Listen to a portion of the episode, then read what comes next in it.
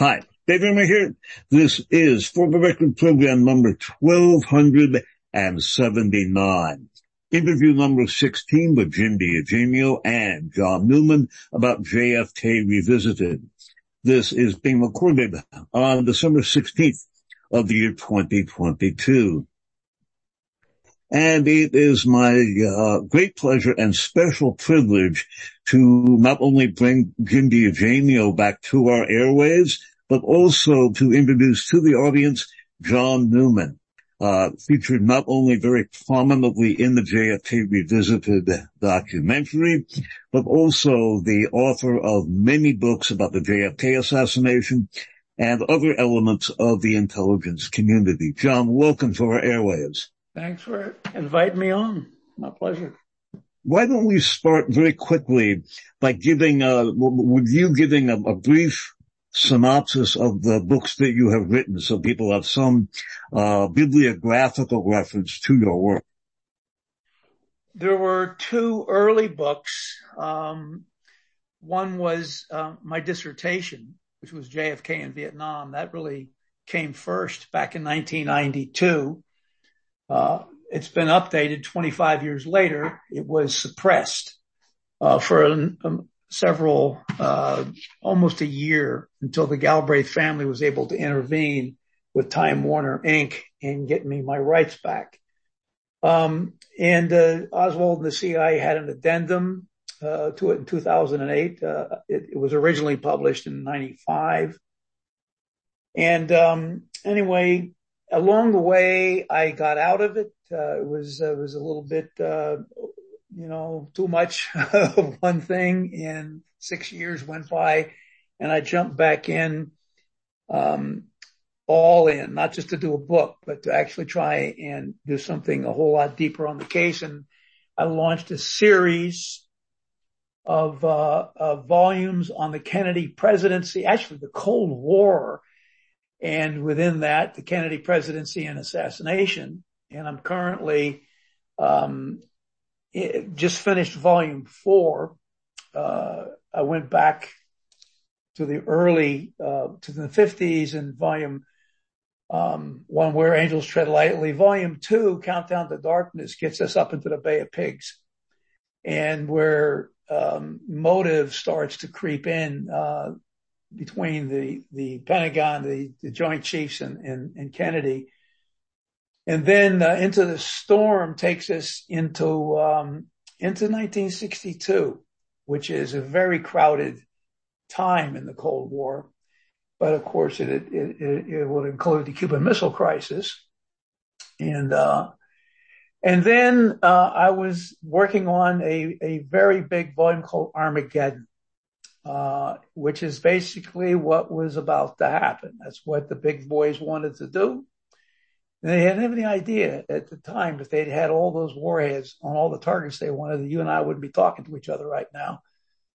Um, but uh, along the way, after four years of working on Armageddon, uh, we made a little discovery. Actually, ended up being a big discovery.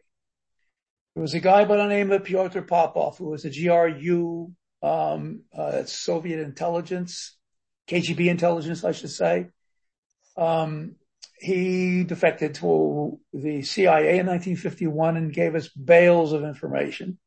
He was a little bit uh, uh, unsecure, uh, but in any event, yeah, they, they, they caught him in the end and executed him in 1958, 59. Uh, but just before then, before they took him back to Moscow, he warned the CIA that there was a high echelon staff mole at the top of the CIA. And, um, that mole was never uncovered for 70 years until this little discovery that turned into a big discovery at towards the end. We were just getting ready to publish as volume four Armageddon when we discovered who the mole was. And uh, it's it's a crazy story, but it changes everything the way we think about the top of the CIA and MI6, their intelligence services, and, and Western intelligence services, them all of them. Um, and the problem that we discovered was that the, the uh, mole hunter in the CIA, which was um, a job that was owned by the security office, which nobody gets to investigate those guys. It's very interesting. Anyway, the uh, the mole hunter uh, in the security office of the Central Intelligence Agency was the mole, had been all along. And John, just, what, what, wasn't Armageddon supposed to be about the missile crisis? Well, that was just the end, ending two chapters of it. There was a whole bunch of stuff that talked about Burris and LBJ and everything else. I mean, Armageddon was, was a huge project and still is. It's probably going to be split into two volumes. We've got, we've got well over 800, 900 pages of, of, of text already, which is going to be updated now that we know who this mole was and, and the fact that the KGB owned the CIA and MI6 for 20 years. See, what, one of the things that John told me uh, that I thought was so fascinating is that he said that in this Armageddon volume, he was going to reveal that the Joint Chiefs knew the missiles were in Cuba before Kennedy knew the missiles were in Cuba. Isn't that what you were going to say in that book? Oh yeah, we had a couple chapters on that, and and we had four, three, three or four different sources giving us the same answers. Yeah, there's no question about it. And they and they didn't tell Kennedy, right? No, of course they didn't want to tell him. They wanted him backed up against the wall, you know, and uh, where where he would have to use them. If he knew about it, Kennedy would have been able to finesse the whole thing. Okay, all right. They didn't I, want that, him to know. That's a, that's an incredible discovery. Okay. um, uh, John and Jim, I want to get into the uh, very that, that obviously the Cuban Missile Crisis and Kennedy's relationship with the Joint Chiefs and uh, the many uh, potential involvements, involvements, and crises that he faced uh, will be subjects that we'll be talking about as we get into the uh, topical discussion of the film proper, JFK Revisited and JFK uh, Destiny Betrayed. Uh, very quickly, John, for those who are not familiar with your background, if you could synopsize your own uh, history with the national security establishment to give people an idea of the perspective that you bring to your scholarship. I joined uh, the Army Army intelligence as an enlisted man, uh, only to get um, GI Bill and Asian assignments and more Chinese Mandarin. I had a couple of kids along the way. I was married and I decided to leave and then they decided that they would make me an officer. And uh, so we did that in, um, in my seventh year, which was about 1979 uh, or so, uh, in there and um, and I rose very quickly um, in, into you know through uh, skipped second lieutenant, first lieutenant, became ended, ended up being a major in in in Army intelligence, and um, within a couple of years, uh, my boss was General William Odom, the director of the National Security Agency. Everything that went into his office went over my desk first and I used to have to put a buck slip on on front of that that thumbs up, thumbs down, or something else.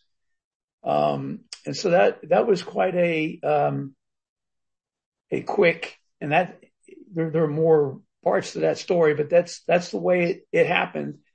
And um, along the end of the way, after going to uh, to be an attaché in in China, which I was uh, for about a year and a half, um, my last a couple of years were spent uh, in a small, very secret um, organization that belonged to the Army intelligence, but it was technically under um, Intelligence Threat and Analysis Center at NPIC. That's where they do the uh, photographs of things. And it was during that time uh, that um, that I had my I met McNamara and uh, and a couple of, uh, of, of other people, and it changed. That was former Defense Secretary Robert McNamara. Go ahead, that's, John. That's correct. That's correct. Um, so when I wrote JFK in Vietnam, um, it was obvious to me. Uh, I found all the documents showing that the law, uh, how Kennedy was lied to in 1962 in order to keep him from pulling out of Vietnam. And, um, and I published those documents and wrote about them. And Burris was the guy who wrote the documents to LBJ. He was LBJ's aide, although in Armageddon, I will make the case that he was actually uh, he was in, in charge. He was the, LBJ was the understudy, uh, to, to Howard Burris. And, uh, anyway, uh, Burris, uh, I met with him many times and he told me what, what was going on with, with this terrible thing to do to Kennedy to, to, to, they lie, they used McNamara and they lied to McNamara and then, and then it goes to Kennedy. And so they, they thought everything was going on quite well until they figured out towards the end of 1962 that, that they had been lied to. And that changed everything. But, um, this is a time, uh, where I'm getting out of the army. I could have stayed in. I, I was in, in, line to be the attaché in, in Beijing, but the defense attaché, that is. And I decided that I didn't want to do that.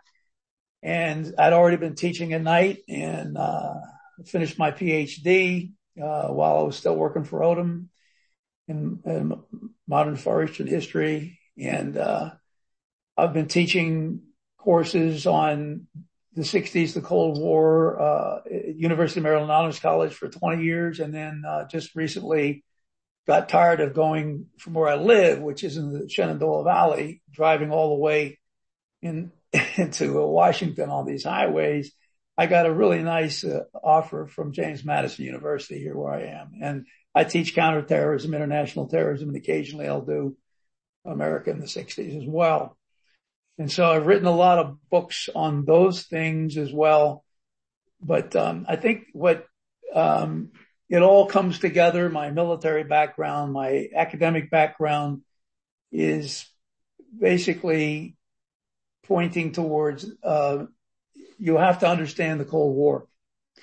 In the, in a Cold War where you're not shooting each other, you know, th- those are the political military, um, establishments, right? Those, those are the, the, the ones that are on, on opposite sides of the Cold War.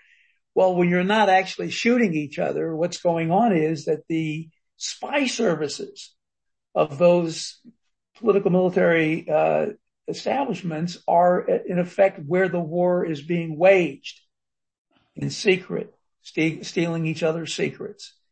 And so increasingly this has become uh, the center of, the work. And that's why discovering Popov's mole was such a big deal. But we'll be, once that's done, you know, I've got Armageddon. I've got a couple other books that, uh, I'm not going to uh, reveal the, the names of them because there was an attempt to suppress my book, Popov's Mole by some ex, you know, uh, government types that didn't work so well, but, uh, I didn't like it. They had my manuscript.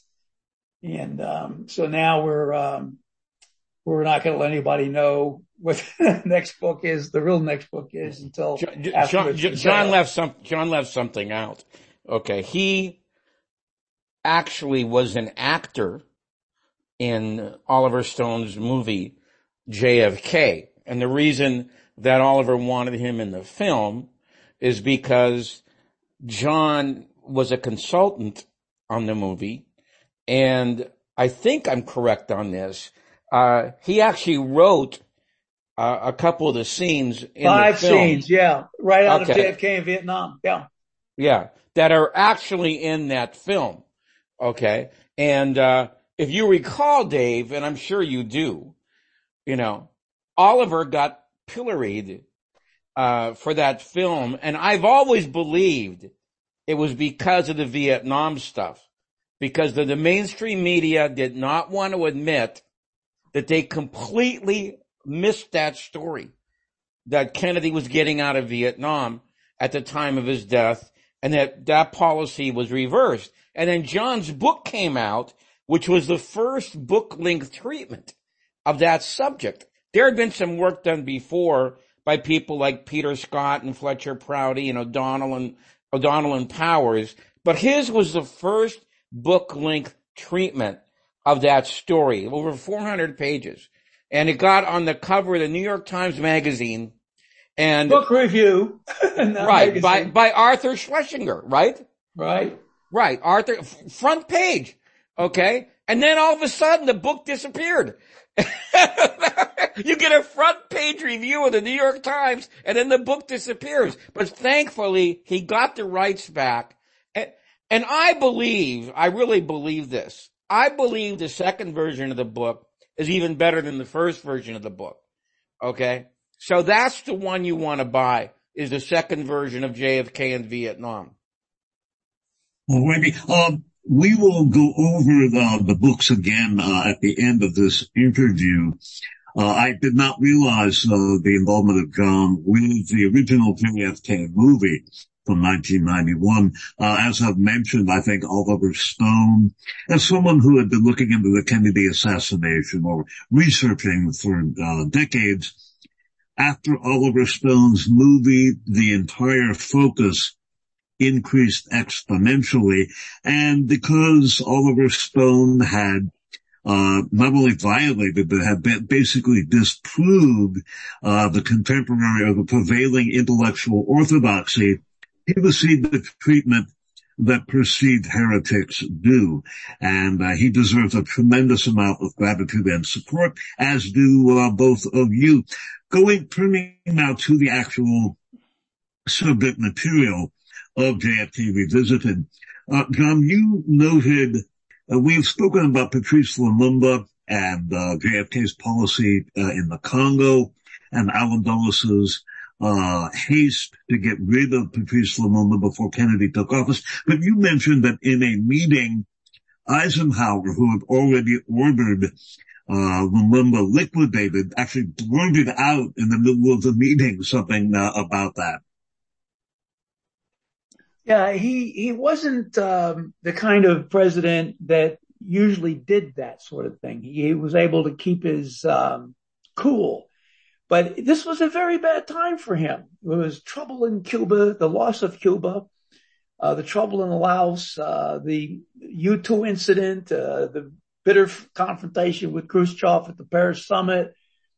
All those things were happening, and he and and here comes Lumumba along, and look, Eisenhower never uh, was was very fond of African Americans, uh, and Lumumba was was going um, as Eisenhower saw it, and I think it was fair to say that Lumumba was going playing around with uh, Moscow because uh, we were playing around with it with, with with him, and and and there were there were places in Africa that that uh, that had uh, uh, were taking taking all the the uh, the gold and and and and um, minerals from uh, Lumumba and the Congo, and so um, but that was that was that was the tripwire for for Eisenhower, uh, and and he wanted Lumumba gone, and um, he he said a, a, number of things privately to people about it,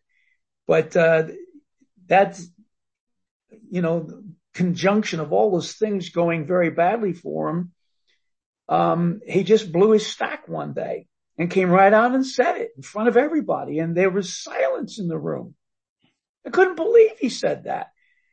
And the, the person who is the secretary who, who takes the notes was gone and there was a new guy, uh, Robert Johnson and, and, um, he didn't know what to do with that. And so he, he asked a couple of people that were senior to him in the in, in the White House, and they said, you know, they we shouldn't we shouldn't publish that. It's just too too sensitive, and so they didn't. And it was years later in the nineties uh, that uh, no no excuse me in the in the seventies seventies seventies yeah, yeah. in the in the seventies mid seventies and late seventies uh, where he, he became um, I guess he's his mom, his Jesus moment. And so he, un, unbeknownst to the House Select Committee on Assassinations, he just blurted out and told them what had happened. And so that's how we know about it. Um, and so, um, I, I don't think that's the only person who was assassinated or killed. Um, I think that there were, there were others, a triple play, uh, uh, was, was, was in play with, with Eisenhower. Um, he wanted to get Castro and he wanted Trujillo.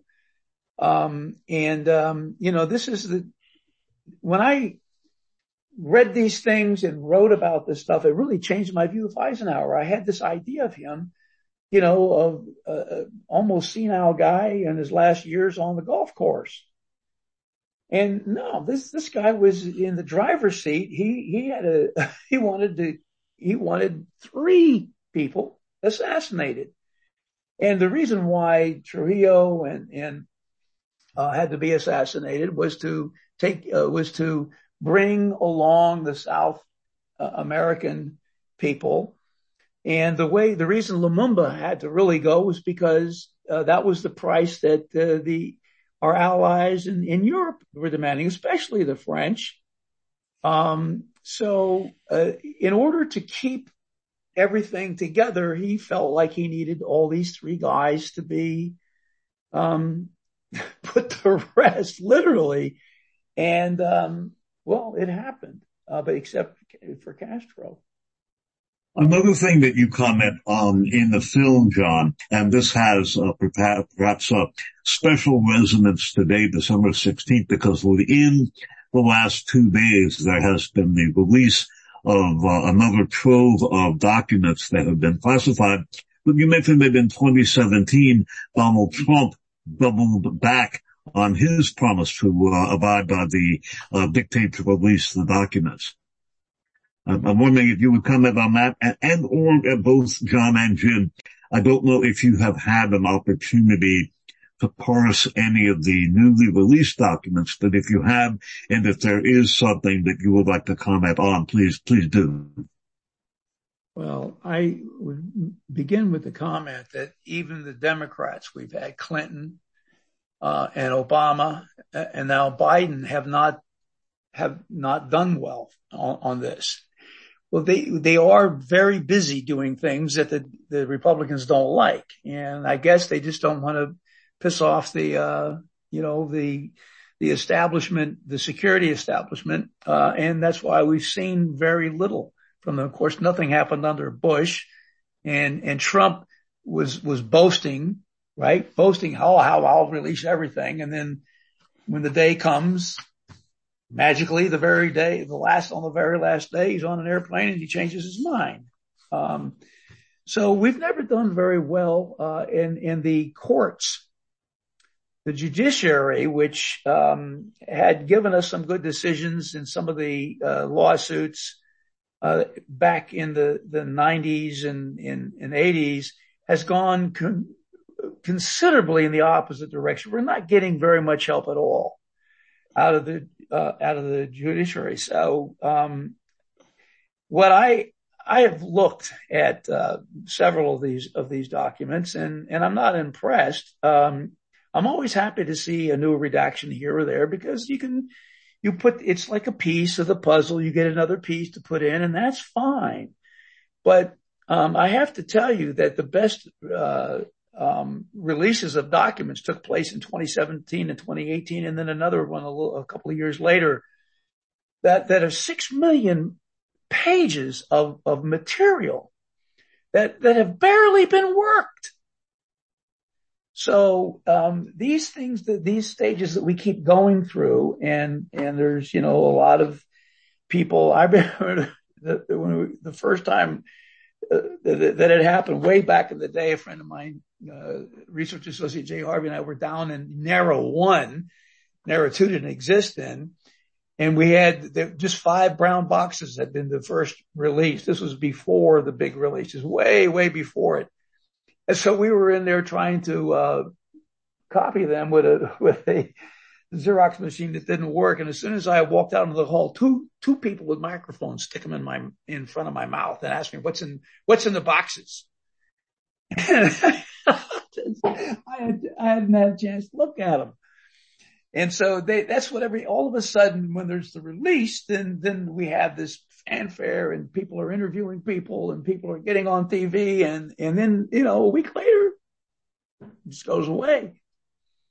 And, you know, people just, uh, a lot of people that are our colleagues tend to, um, focus in the documents only those things that agree with their particular version of Colonel Mustard in the library with the wrench.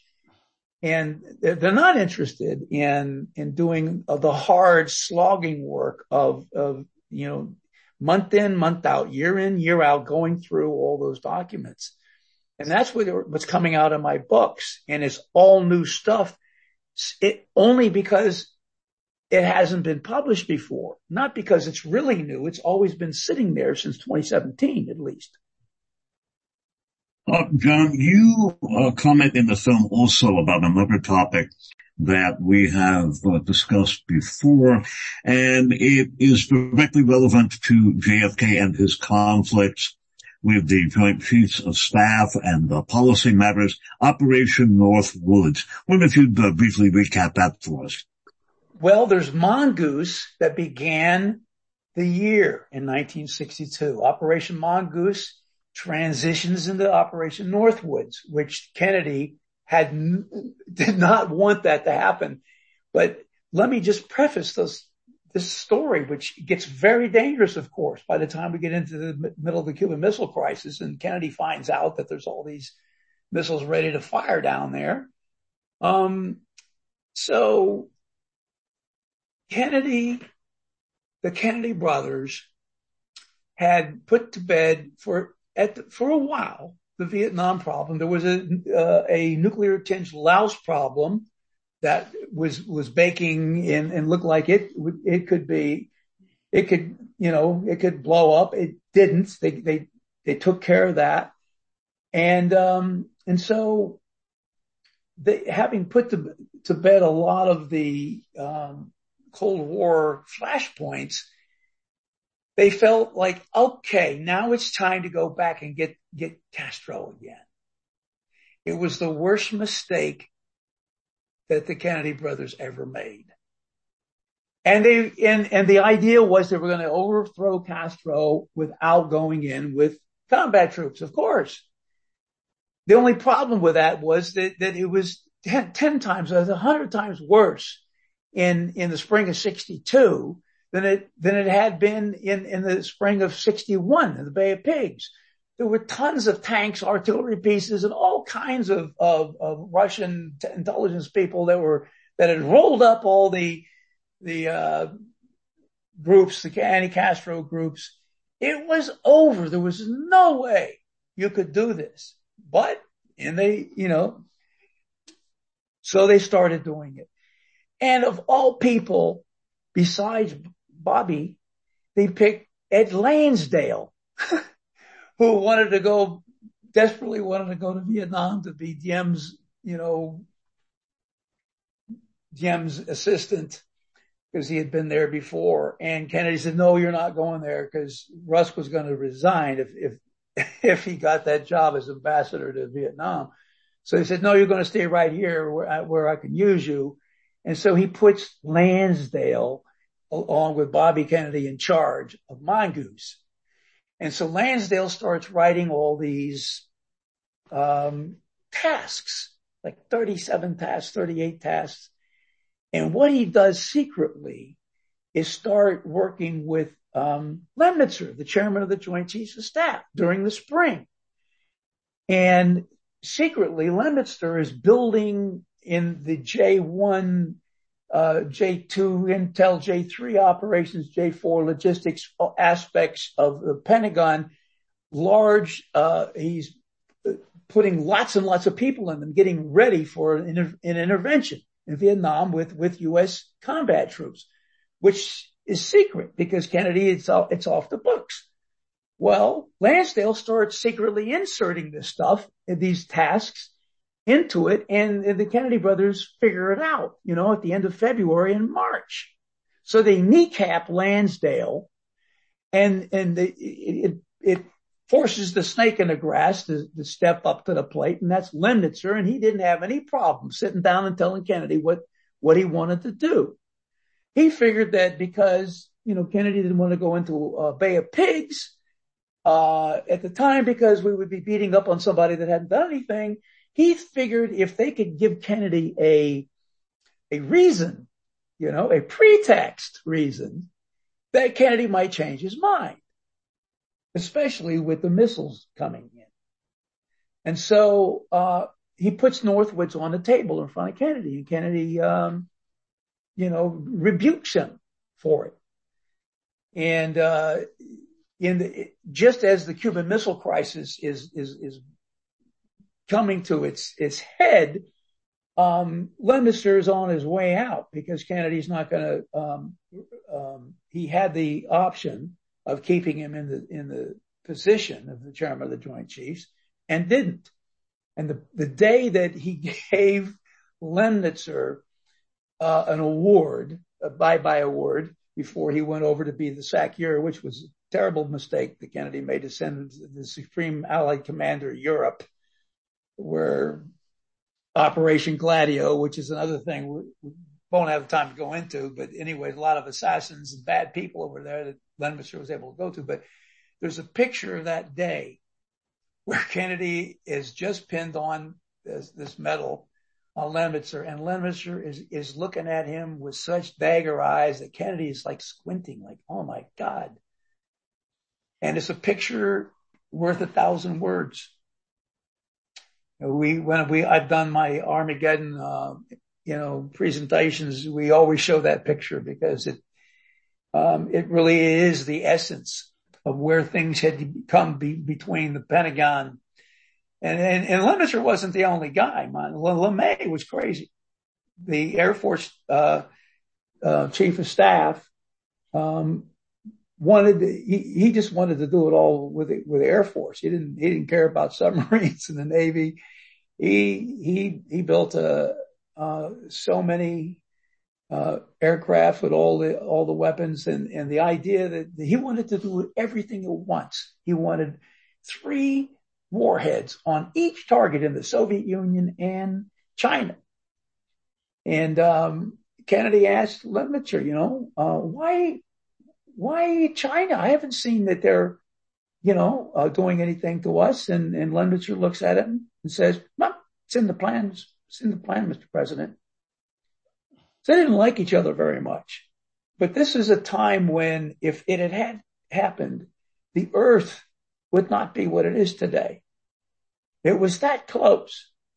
And a lot of people don't understand that once Kennedy was killed at the end of 63 and Khrushchev was deposed because Khrushchev didn't want war either. He only was bluster, but you had the two military, uh, you know, the two militaries wanting to go to war with each other after, uh, cause uh, Kennedy is killed, as you know, in November 63 and then Khrushchev is purged six months later. And there's all kind of false flag operations they're doing in the Tonkin Gulf, trying to get it started with China. And the only reason it doesn't is because LBJ says no, he doesn't want anything to happen until he's, he's elected in his own right. He, he was only president then because, you know, he was the vice president and Kennedy had been killed. So 64 was very dangerous as well. And, um, anyway, uh, they didn't John, blow let, the world, but uh, they got, they got Vietnam. They got Vietnam. So that's. Yeah. Let, let, let, I wanted to transition to that in his, in his new version of his book, JFK in Vietnam.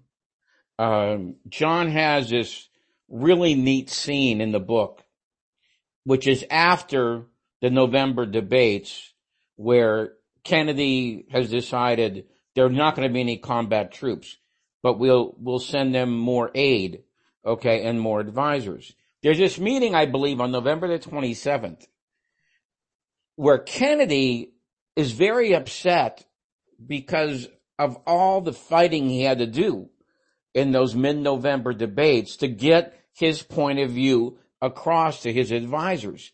And I very, very quickly, this is 1961. This is 61, right? Right. Yeah, late 1961. November. December 61, yeah. And so, and Kennedy just says, he blurts out, now who is going to go ahead and implement my Vietnam policy? And McNamara raises his hand. Hey Jim, can I stop you? Sure. Right before that line, the first thing he says, uh, you get with my policy or you get out. Right, right. Now who is going to, but he brought in the people he fired and the people that he was replacing them with. And in front of all of them, he, he says, you get with my policy or you get out. And then what you said, now who's going to be, you know, who's going to put my Vietnam policy together? Who's going to do that? And, and of course, McNamara puts his hand up. And that's, that's a very key point in, in this whole struggle, you know, over escalation in, in, in Vietnam because as John and, and Jamie Galbraith said, McNamara actually did a pretty good job toeing the line once he was given the job, you know, to go ahead and implement, uh, first, uh, this, uh, policy that would just send more advisors. Okay. But secondly, then later a withdrawal program. All right. And that, and John does a nice job on that in his book also because he brings in, uh, John Kenneth Galbraith. Why don't you pick it up from the time that Galbraith goes to see McNamara in April of 1962. Well, yeah. By, by, by that time, it's, it's pretty clear that, um, you know, things are, are going haywire. Okay. I mean, the, Cuban Missile Crisis is, is, is, is upon us. And so it's not just, uh, uh, something that's happening all by itself. There are just all kinds of, of stresses and strains going on uh, between East and West in, in the Cold War. And anyway, that's the point where it starts to get serious in, in terms of some of these Secretary of Defense conferences is in 62, in the summer of 62. And, um, the, some of the people that, that are there, um, don't like it, some of the, some of the officers that, that are there. And so they, they start fiddling around with some of the, the stuff. McNamara comes to a conference and they talk about things. And then when they write a report, it's not what McNamara wanted. And then, you know, some of these reports, um, never made, saw the light of day during this time period in, in this, by the summer and the fall of, of 62. And so, but the, the Galbraith, uh, relationship with Kennedy was very strong and, and Galbraith impressed upon him that, you know, like who, who, who needs Vietnam in the space age? Uh, that was something he used to, used to say, but, um, it became clear that something was, was not right. And Kennedy began sending other people, um, you know, some of the people that personally worked for him and then some of them that didn't, you know, sending them over on, on missions. And then the, you know, for a while, the people who wanted to, wanted, uh, you know, wanted war, they would, they would send to their mission too. And they would come back with a different, um, a, a different, um, they, they, they would come back and say, yeah, no, we, we, we should, we should, uh, we should not withdraw. We, we need to do this, that and the other. And so it all comes to a head eventually, you know, between the summer and the, the end of 62, Kennedy understands that he's been lied to. And now he does something that I take him to task for, which he starts to lie because he doesn't want them to know that he knows. So he plays along like everything's just fine. He, his, but his plan, this is the key, his plan is to wait until 64. The problem that develops in early 63 is the Buddhist crisis. And it, the bottom falls, the political bottom falls out in Vietnam because of it. And Kennedy has to accelerate the withdrawal plan. He, he had an intention to do that. John, I want to interrupt very briefly because some of the audience, a lot of the audience may be too young to really remember this, but in early 63, the majority Buddhist population of what was then South Vietnam began uh, a series of demonstrations against the Diem government and the Diem people were Roman Catholics. So that is, that is the context in which your, your comments are being made. Go ahead, please. Yeah. And so, but that's what touches it off. I mean, and these, these, uh, uh, bonzes are, are just torching themselves, you know, once a week. And, and, and Kennedy is really mad. He says, you know, why don't, why didn't we know about this? What the hell's going on? He was very upset because it, his plan, the way he had it all planned out wasn't going to work. He was going to have to start the withdrawal before 1964. So, and, and the, the reasoning behind this, uh, that McNamara had to uh, help him with was because it, if they didn't start the withdrawal, they never would get a chance to do it. So they, by, by starting the withdrawal early in the fall of 1963, it would put it in concrete. And we didn't know for a fact this was so until I got a hold of, of the, um, interviews of McNamara that were done in, in the seventies. And, and it's, it's all there.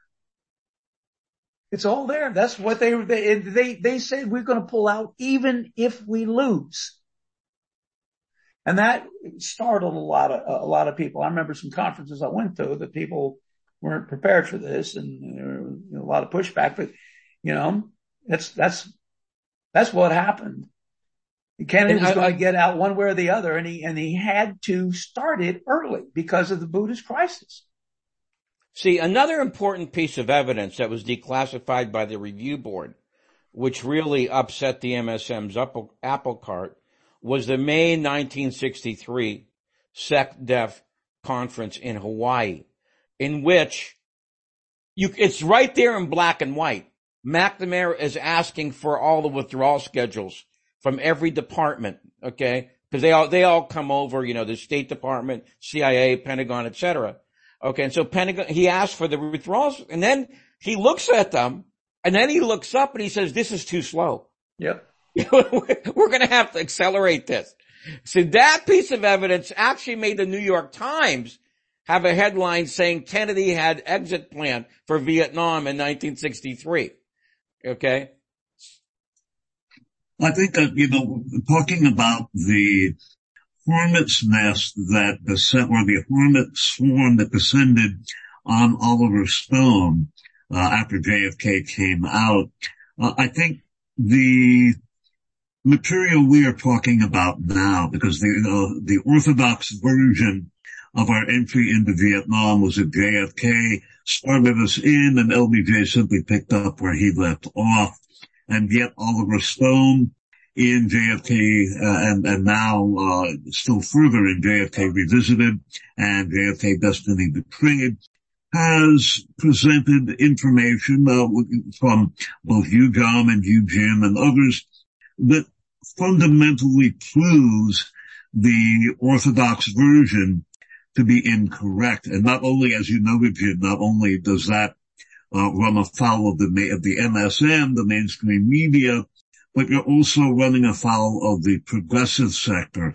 And if you ruffle their feathers, they will, uh, well, they will not take it kindly. So, right. One of the, one right. of the, uh, at the time of the film, okay, uh, John and Fletcher Prouty and Oliver Stone were being attacked by not just the MSM, George Lardner, George Lardner really didn't like this whole Vietnam angle. Okay. And John actually did a column about Lardner in the Boston Globe. Okay. Pointing out a mistake he had made, which George didn't like. Okay. But then you, you got it from these left wing bastions like Alexander Cockburn and Noam Chomsky.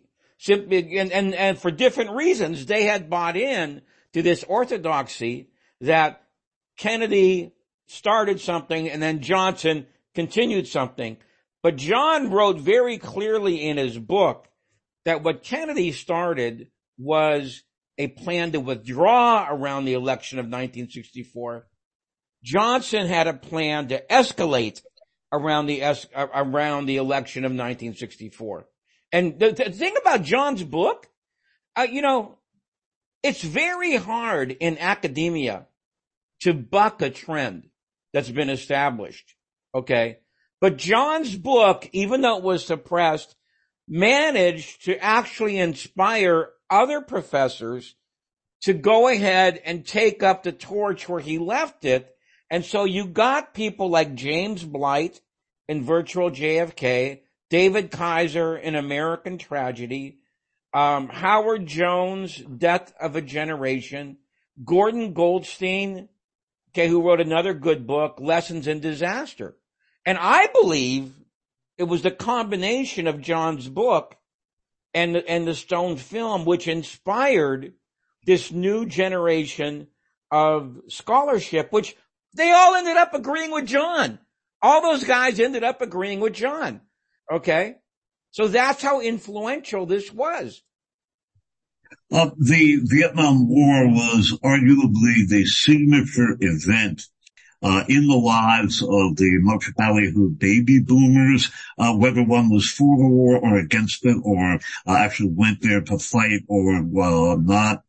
Uh, one thing that I would like to uh, review, we have discussed this before. Uh, Kennedy was killed on Friday, November 22nd, and on Sunday, November 24th, the day that Ruby executed Oswald, uh, the process of negating NSA 26, NSAM 263 began. And I wonder if I could ask you, John, and you, Jim, we've got about 10 minutes left in this interview. Uh, those two National Security Action Memorandum, 263, 273. Yeah, tell us I, about those. Uh, let me take that on. Look, uh, 263 in itself is difficult not to, to, to, take up 10 minutes to talk about. Um, it, but it, it, it, it, happened in, in October. Um, and it was, um, uh, Kennedy was, was, was worried, um, about it and he made uh, Taylor go out onto the steps and, and, and say that was his recommendation. But anyway, um, everybody found out, the press found out that, that, um, that what Kennedy was up to and, and, and they hadn't, they hadn't put it to paper. And so, you know, his, his, his, his aide said, look, you know, if we can read it in the New York Times, we might as well go ahead and put it into an NSAM. And that's when NSAM 263 was actually crafted, even after the decision had been made, which it says so in the NSAM. But it's 273 which is, is, is more interesting because there are two versions of it.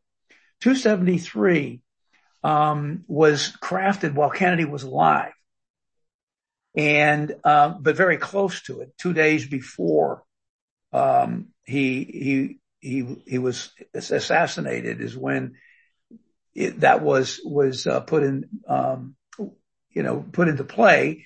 Uh, but he, ne- he never was able to, uh, bless it because the entire staff was out there in Honolulu for big meetings.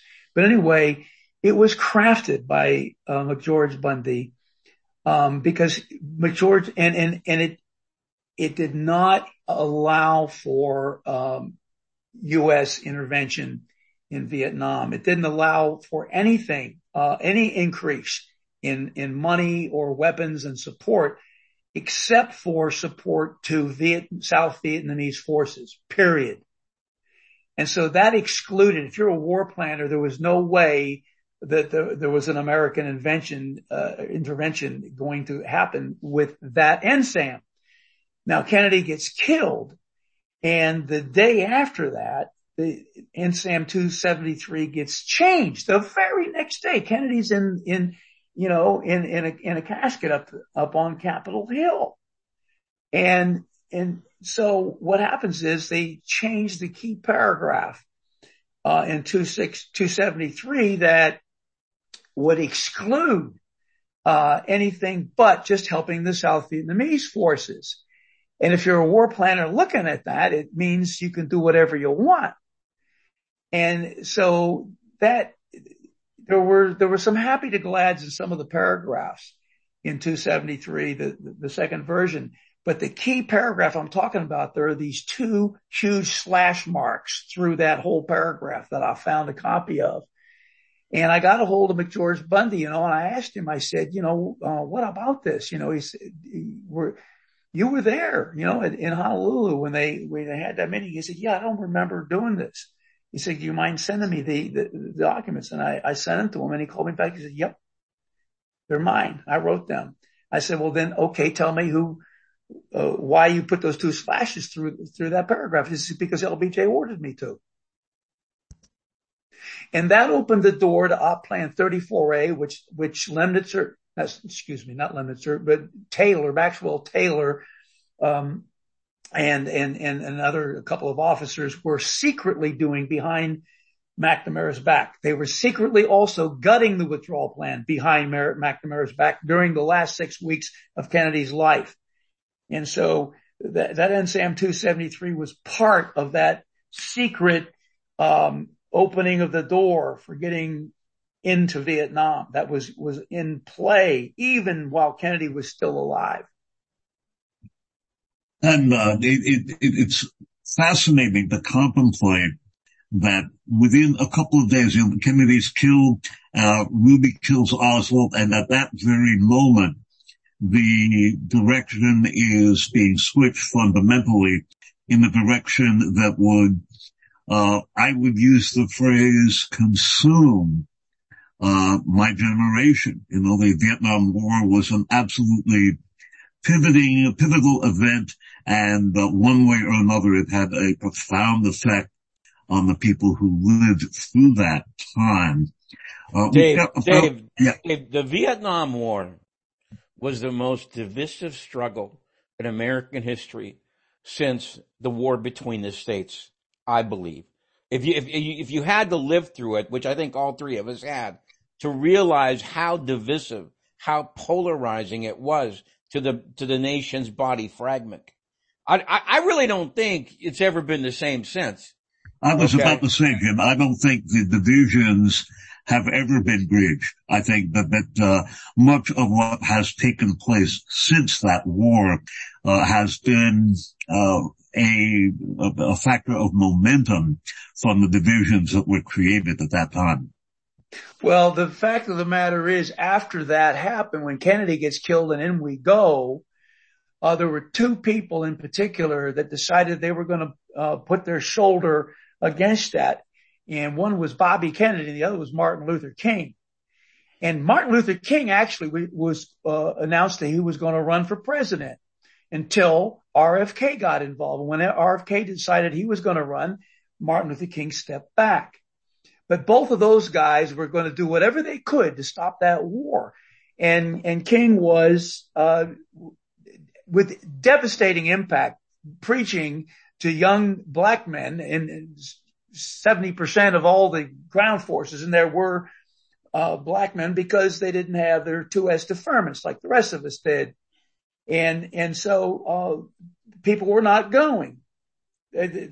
African Americans were not going because of King and, uh, and Muhammad Ali did, did it too. I'm not going.